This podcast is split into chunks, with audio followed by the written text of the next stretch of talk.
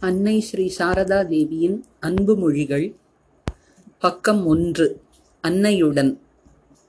யோகின்மாவின் நினைவு குறிப்பு யோகின்மா குருதேவரின் சிஷ்யைகளுள் ஒருவர். பெண்களுள் யோகின் ஞானி கண நேரத்தில் மலர்ந்து கருகிவிடுகின்ற சாதாரண மலர் அல்ல அவள். நிதானமாக மலர்ந்து நெடுங்காலம் மணம் வீசுகின்ற ஆயிரம் இதழ்களைக் கொண்ட தாமரை என்று இவரைப் பற்றி குருதேவர் கூறியுள்ளார். இவரது திருமண வாழ்க்கை மகிழ்ச்சிகரமாக அமையவில்லை. பின்னர் குருதேவரை சந்தித்து அவரது வழிகாட்டுதலுடன் தீவிரமாக சாதனைகள் செய்தார். உயர்ந்த ஆன்மீக அனுபவங்கள் பெற்றவர். முறைப்படி பின்னாளில் சந்நியாசம் பெற்றுக்கொண்டார் பின்னாளில் இவரது வாழ்க்கை அன்னையின் வாழ்க்கையுடன் பின்னி பிணைந்ததாகியது. குருதேவரை தரிசித்த சில நாட்களுக்குப் பிறகு ஒரு நாள் தட்சிணேஸ்வரத்திற்கு சென்றேன். போவதற்கான அவசரத்தில் அரைகுறையாகத்தான் சாப்பிட்டிருந்தேன். இதை கேட்டதும் குருதேவர் ஆ நீ சாப்பிடவில்லையா? போ நகவத்தில் சாதம் கூட்டு எல்லாம் உள்ளது. போய் சாப்பிடு என்றார். அங்குதான் முதன் முதலாக அன்னையை தரிசித்தேன். ராமின் தாய் போன்றோர் ஏற்கனவே ஓரிரு முறை அன்னையை தரிசித்திருந்தன. தரிசித்திருந்தனர். நகபத்தில் சென்றதும் அவர்கள் அன்னையிடம் நான் சாப்பிடாத விவரத்தை கூறினர். அன்னை உடனடியாக சாதம் கூட்டு லூச்சி என்று அங்கே இருந்தவற்றை எனக்கு தந்தார். அந்த முதல் சந்திப்பிலேயே அன்னையிடம் எனக்கு ஒரு பிணைப்பு ஏற்பட்டது.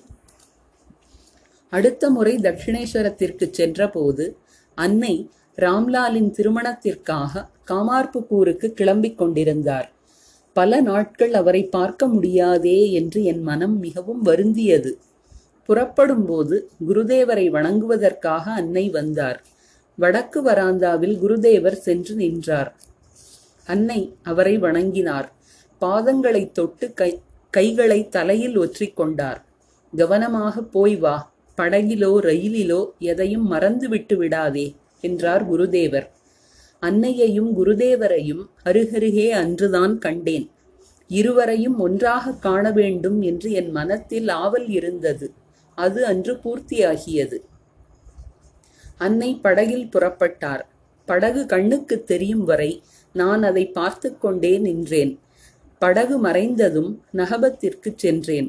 வழக்கமாக அங்கே மேற்கு வராந்தாவில் தெற்கே பார்த்தபடி அமர்ந்து அன்னை தியானம் செய்வார். அங்கே சென்று உட்கார்ந்தேன். அழுகை அழுகையாக வந்தது. அந்த வழியாகச் சென்ற குருதேவர் எனது விம்மலையும் அழுகையையும் கேட்டிருக்கிறார். எனவே தமது அறைக்குச் சென்று என்னை அழைத்து வர ஆள் அனுப்பினார். நான் சென்றதும் குருதேவர் என்னிடம் அவள் போனது உனக்கு மிகவும் வருத்தமாக இருக்கிறது அல்லவா? என்று கேட்டார். பிறகு எனது மனச்சுமையை குறைப்பதற்கே போல் தமது ஆன்மீக சாதனைகளை பற்றி கூற ஆரம்பித்தார். கடைசியாக இவற்றை வேறு யாரிடமும் சொல்லாதே என்றார். நான் பொதுவாக கூச்ச சுபாவம் உடையவள். ஆனால் அன்று குருதேவரின் மிக அருகில் இருந்து அவருடன் பேசினேன். சுமார் ஒன்றரை வருடங்களுக்குப் பிறகு அன்னை தக்ஷிணேஸ்வரத்திற்கு வந்தார். எனது சாப்பாடு விஷயம் மிகவும் சிரமமாக உள்ளது என்று குருதேவர் அன்னைக்கு எழுதி அவரை வரவழைத்திருந்தார். அவர் வந்ததும் குருதேவர் அவரிடம் அழகிய பெரிய கண்கள் கொண்ட பெண்ணொருத்தி அன்று வந்திருந்தாளே அவள் உன்னை மிகவும் நேசிக்கிறாள். நீ சென்று அன்று நகபத்தில் அமர்ந்து நீ சென்ற அன்று நகபத்தில் அமர்ந்து ஏங்கி ஏங்கி அழுதாள் என்று கூறினார். ஆம் அவளது பெயர் யோகின் என்றார் அன்னை. நான் தட்சிணேஸ்வரத்திற்கு போகும்போது அன்னை அங்கு நடந்த எல்லாவற்றையும் என்னிடம் கூறுவார் எனது கருத்துக்களை கேட்பார். நான் அவரது தலைமுடியை பின்னி விடுவது உண்டு. நான் பின்னுகின்ற விதம் அவருக்கு மிகவும் பிடிக்கும். எனவே நான்கைந்து நாட்கள் கூட அதை பிரிக்காமல் வைத்திருப்பார். குளிக்கும் போது கூட அவிழ்க்க மாட்டார். ஓ அது யோகின் பின்னியது. அப்படியே இருக்கட்டும். அவள் வரும்போது அவிழ்த்துக் கொள்வேன் என்பாராம். ஏழெட்டு நாட்களுக்கு ஒருமுறை நான் தட்சிணேஸ்வரத்திற்கு போவேன். வீட்டில் சிவபூஜைக்காக அங்கிருந்து வில்வ இலைகளை பறித்து வருவேன். உலர்ந்து போனாலும் அவற்றால் பூஜை செய்வேன். ஒரு நாள் அன்னை என்னிடம் யோகின் உலர்ந்த வில்வ இலைகளால் நீ பூஜை செய்வதுண்டா? என்று கேட்டார். நான் ஆமம்மா ஆமாம் அது உங்களுக்கு எப்படி தெரியும்? அன்னை உலர்ந்த வில்வ இலைகளால் நீ பூஜை செய்வதை இன்று காலையில் என் தியான வேளையில் கண்டேன். ஒரு நாள் நகபத்தில் அன்னை வெற்றிலைச் சுருள் மடித்துக் கொண்டிருந்தார். நான் அருகில் அமர்ந்து கவனித்தேன். சிலவற்றில் ஏலக்காய் வைத்து மடித்தார் சிலவற்றில் பெரும் பாக்கும் சுண்ணாம்பும் மட்டுமே வைத்தார். நான் அம்மா சிலவற்றில் மசாலா ஏலக்காய் எதுவும் சேர்க்கவில்லையே இவை யாருக்கு? அவை யாருக்கு? அன்னை யோகின் இவை மசாலா ஏலக்காய் சேர்த்தவை பக்தர்களுக்கு. அவர்களை நன்றாக கவனித்து என்னுடையவர்கள் ஆக்கிக் கொள்ள வேண்டும். மற்றவை மசாலா சேர்க்காதவை அவருக்கு குருதேவருக்கு. அவர் ஏற்கனவே என்னுடையவர்தானே? அன்னை நன்றாக பாடுவார். அன்னையும் லக்ஷ்மியும் ஒரு நாள் இரவில் மெல்லிய குரலில் பாடினர். குருதேவர் அதனை கேட்க நேர்ந்தது. நேற்றிரவு நீங்கள் பாடியது மிக நன்றாக இருந்தது என்று மறுநாள் காலையில் அவர் கூறினார். தட்சிணேஸ்வரத்தில் அன்னைக்கு நாள் முழுவதும் வேலை இருக்கும். ஓய்வு என்பதே இல்லை. பக்தர்களுக்காக சுமார் ஒன்றரை கிலோ மாவில் சப்பாத்தி செய்ய வேண்டியிருக்கும். வெற்றிலை சுருள்கள்தான் எவ்வளவு? குருதேவருக்கு பால் ஆடை பிடிக்கும். அதற்காக பாலை நன்றாக சுண்ட வைக்க வேண்டியிருக்கும். காய்கறி சூப் செய்வார். குருதேவரின் தாய் வாழ்ந்த காலம் வரை குருதேவரும் அவருடன் நகபத்திலேயே சாப்பிடுவார்.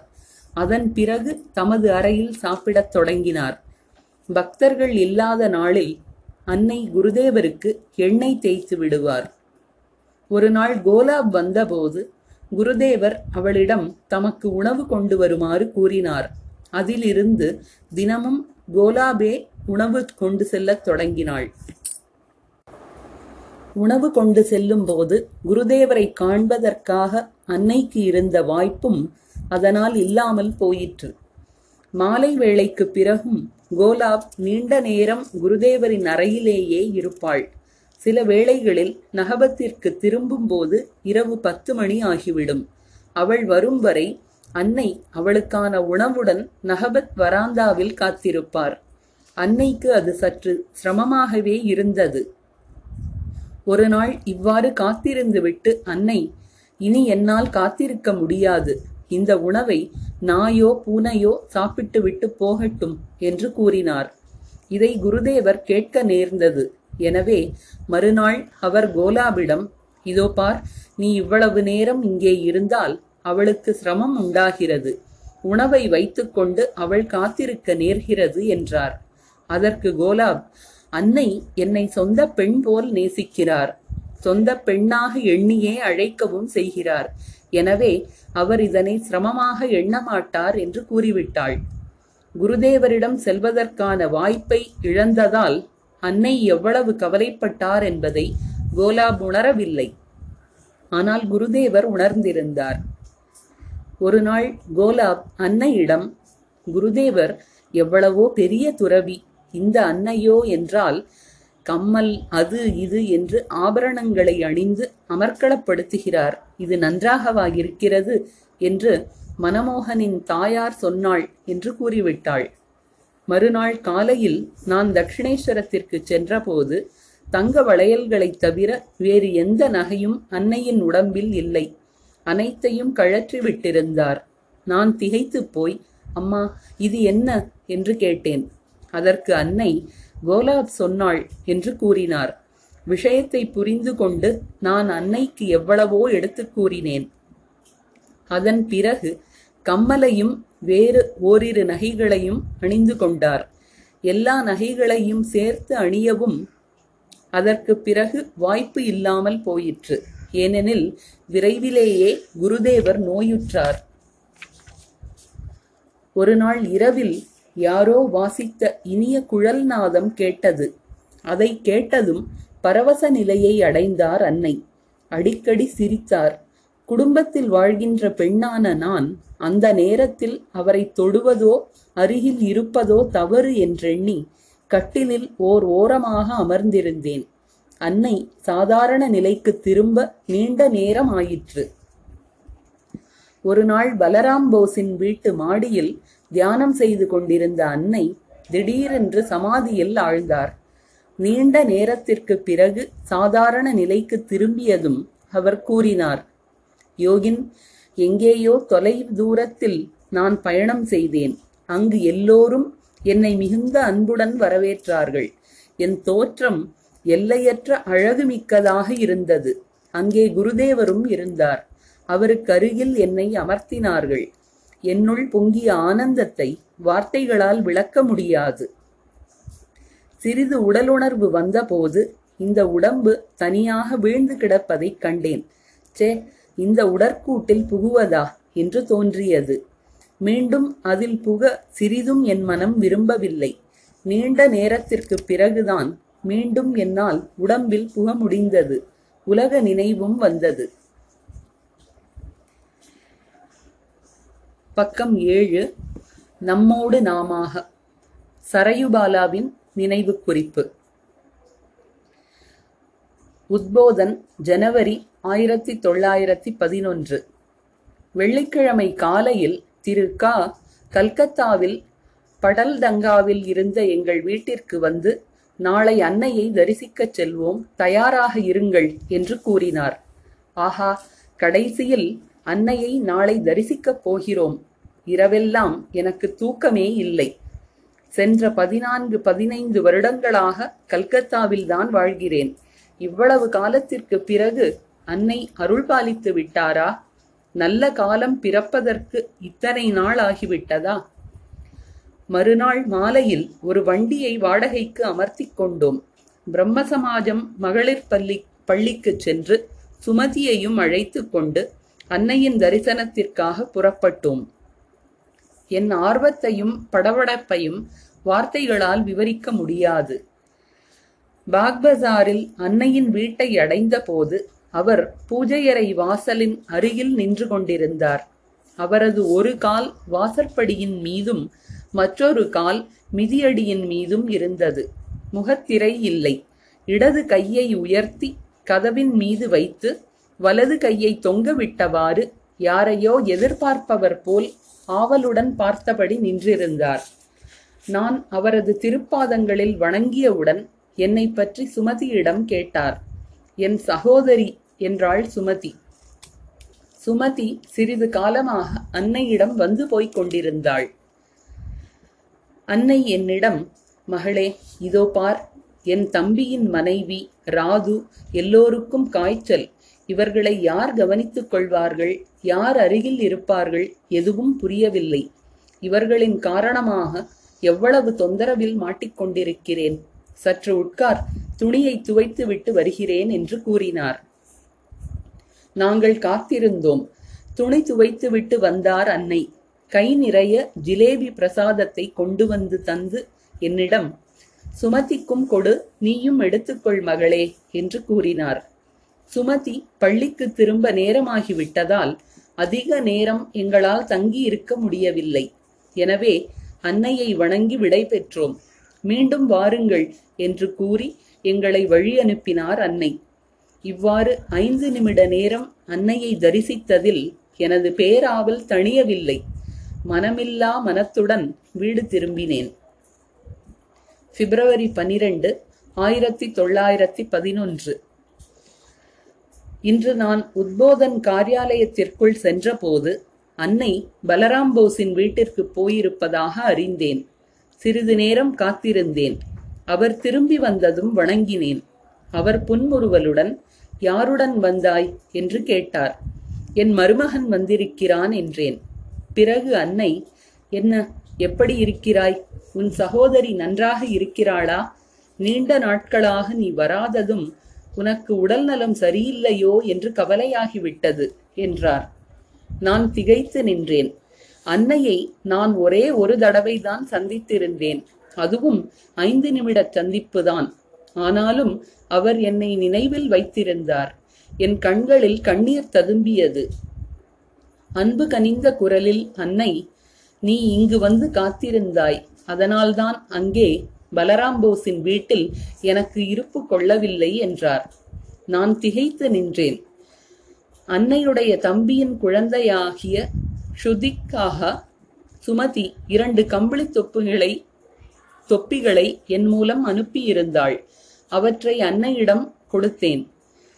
அந்த சிறிய காணிக்கையில் கூட அன்னை மிகவும் மகிழ்ச்சி அடைந்தார் படுக்கையின் மீது அமர்ந்து கொண்டு இங்கு வந்து என் அருகில் உட்கார்ந்து கொள் என்று கூறினார். நான் அவரது அருகில் அமர்ந்தேன். அன்பு ததும்பும் சொற்களில் அன்னை என்னிடம் மகளே இதற்கு முன்னால் பலமுறை உன்னை சந்தித்திருக்கிறேன் என்று தோன்றுகிறது. நீண்ட காலம் ஒருவரையொருவர் அறிந்திருக்கிறோம் போலிருக்கிறது என்று கூறினார். எனக்கு அது தெரியாது. நான் ஒரு நாள் மட்டுமே ஐந்து நிமிட நேரம் இங்கு வந்திருக்கிறேன் அம்மா என்று பதில் கூறினேன் நான். அன்னை சிரித்தார். படிப்படியாக பக்தைகள் வர ஆரம்பித்தனர். புன்முறுவல் தவழ்கின்ற அன்னையின் கருணை முகத்தை அனைவரும் பக்தி நிறைந்த நெஞ்சுடனும் ஆர்வத்துடனும் வைத்த கண் வாங்காமல் பார்த்து கொண்டிருந்தனர். இத்தகைய காட்சியை இதற்கு முன்பு நான் கண்டதில்லை. இந்த பேரானந்தத்தில் என் மனம் ஆழ்ந்திருந்த போது நான் வீடு திரும்புவதற்கு வண்டி தயாராக இருப்பதாக தகவல் வந்தது. உடனே அன்னை தம் இருக்கையை விட்டு எழுந்து எனக்கு பிரசாதம் தந்தார். அதனை என் வாய்க்கு அருகில் பிடித்தபடி சாப்பிடு சாப்பிடு என்று கூறினார். மற்றவர் முன்னிலையில் நான் மட்டும் தனியாக உண்பதற்கு எனக்கு வெட்கமாக இருந்தது. ஏன் தயங்குகிறாய்? எடுத்துக்கொள் என்று அன்னை மீண்டும் கூறினார். நான் பிரசாதத்தை என் கைகளில் வாங்கிக் கொண்டேன். பிறகு அன்னையை பணிந்து வருகிறேன் அம்மா என்று கூறி விடை பெற்றேன் மீண்டும் வா அம்மா. படிகளில் நீயாகவே இறங்கிப் போவாயா? நானும் உடன் வரட்டுமா? என்று கேட்டபடியே மாடிப்படி வரையில் வந்தார் அன்னை. வேண்டாம் அம்மா. நானே போய்விடுவேன். நீங்கள் வர வேண்டாம் என்று சொன்னேன். ஒரு நாள் காலையில் வா என்று கூறி அன்னை என்னை அனுப்பினார். நிறைந்த உள்ளத்துடன் திரும்பினேன். என்ன ஆச்சரியமான அன்பு என்று வியந்தேன். மே பதினான்கு ஆயிரத்தி தொள்ளாயிரத்தி பதினொன்று. இன்று நான் சென்று வணங்கியதும் அன்னை கேட்டார் வந்தாயா மகளே என்ன ஆயிற்று? நீ ஏன் வரவில்லை? என்று நினைத்துக் கொண்டிருந்தேன். ஆமாம் இத்தனை நாட்களாக நீ ஏன் வரவில்லை? நான் நான் இங்கே இல்லை பிறந்த வீட்டிற்கு போயிருந்தேன். அன்னை சுமதி ஏன் வரவில்லை? படு படிப்பில் மூழ்கி இருக்கிறாளா நான் இல்லை அவளுடைய கணவர் இங்கு இல்லை. அன்னை ஓ அப்படியா? அவள் பள்ளிக்கு போகிறாள். நல்லது. அவர்கள் இல்லற தர்மத்தை கடைபிடிக்கிறார்கள் அல்லவா? நான் அம்மா இல்லறம் எது தர்மம் எது என்பதெல்லாம் எங்களுக்கு என்ன தெரியும்? உங்களுக்குத்தான் தெரியும். அன்னை மென்மையாகச் சிரித்தார்.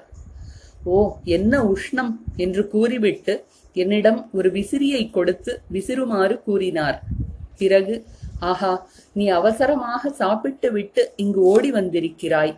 என் அருகில் சற்று படுத்துக்கொள் என்று சொன்னார். தரையில் பாய் விரிக்கப்பட்டது. அன்னையின் படுக்கையில் படுப்பதற்கு தயக்கமாக இருந்தது. உடனே அன்னை தயக்கம் எதற்கம்மா? படுத்துக்கொள். நான் சொல்கிறேன் படுத்துக்கொள் என்றார். அதற்கு மேல் என்னால் மறுக்க முடியவில்லை. அன்னை சற்று கண்ணயர்ந்த கண்ணயர்ந்தார். நான் மௌனமாக படுத்திருந்தேன். அப்போது சில பக்தைகளும் இரண்டு சந்நியாசினிகளும் வந்தனர். சந்நியாசினிகளில் ஒருவர் நடுத்தர வயதினர் மற்றவர் இளம் வயதினர். அன்னை கண்களை திறக்காமலேயே யாரம்மா அது கௌரியா என்று கேட்டார். உடனே அந்த இளம் சந்நியாசினி எப்படி அம்மா அறிந்து கொண்டீர்கள் என்று கேட்டார். அதற்கு அன்னை உள்ளுணர்வு சொல்லிற்று என்றார். சிறிது நேரத்தில் அன்னை எழுந்து அமர்ந்தார். இளம் சந்நியாசினி நாங்கள் வேலூர் மடத்திற்கு சென்றிருந்தோம். சுவாமி பிரேமானந்தர் எங்களுக்கு நன்றாக உணவளித்தார். அவர் அங்கிருக்கும் போது யாரும் சாப்பிடாமல் திரும்புவது என்பது முடியாத காரியம் என்று சொன்னார். அறையில் இருந்த பெண்களுள் ஒருவர் நெற்றியில் குங்குமம் அணியாமல் இருந்ததற்காக அன்னை அவரை மென்மையாக கடிந்து கொண்டார். அன்னையிடம் இருந்து என்னை பற்றி தெரிந்து கொண்ட கௌரிமா என்னை ஒரு நாள் தமது ஆசிரமத்திற்கு வருமாறு அழைத்தார். ஒரு நாட்டின் முன்னேற்றத்தில் பெண்கள் முன்னேற்றத்தின் அவசியத்தை எடுத்துக்காட்டிய முன்னோடிகளுள் ஒருவர் சுவாமி விவேகானந்தர்.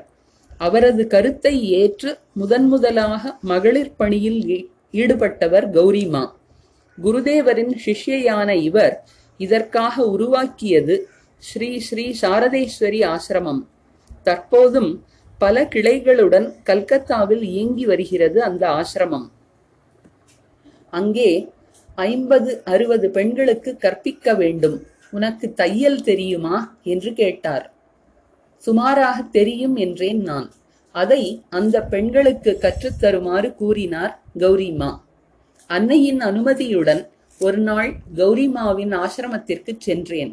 அவர் மிகவும் அன்புடன் என்னிடம் தினமும் ஓரிரு மணி நேரம் வந்து இந்த பெண்களுக்கு கற்றுக்கொடு என்றார். எனது இந்த அரைகுறை அறிவை வைத்துக்கொண்டு ஆசிரியையாவது நன்றாக இருக்காது. கா ngா சா என்று எழுத்துக்கள் கற்பிக்க வேண்டுமென்றால் செய்கிறேன் என்றேன் நான். ஆனால் கௌரிமா விடவில்லை. கடைசியில் அவரது வேண்டுகோளுக்கு இணங்க வேண்டியதாயிற்று. ஒரு நாள் பள்ளி விட்டதும் கௌரிமாவின் ஆசிரமத்திலிருந்து அன்னையை காணச் சென்றேன். கோடை காலம். அன்று நான் சற்று களைப்பாக இருந்தேன். அன்னை தமது அறையில் இருந்தார். பக்தைகள் அவரை சூழ்ந்து அமர்ந்திருந்தனர். நான் சென்று வணங்கியதும் அவர் என்னை பார்த்தார். பிறகு கொசுவலையின் மீதிருந்த விசிறியை எடுத்து எனக்கு வீச ஆரம்பித்தார். சீக்கிரம் உன் ரவிக்கையை கழற்று உடம்பில் காற்று படட்டும். என்று பரபரப்பாகச் சொன்னார். என்ன ஓர் அன்பு இவ்வளவு பேர் முன்னால் என்னிடம் இவ்வளவு அன்பு காட்டுகிறாரே என்று எனக்கு வெட்கமாக இருந்தது. அனைவரும் என்னையே பார்த்தனர். அன்னையின் பரபரப்பைக் கண்டு நான் ரவிக்கையை கழற்ற வேண்டியதாயிற்று. விசிறியை என்னிடம் கொடுங்கள் என்று நான் எவ்வளவு கேட்டும் அன்னை அதை மறுத்துவிட்டு முதலில் சிறிது களைப்பாறு என்று கூறிவிட்டார்.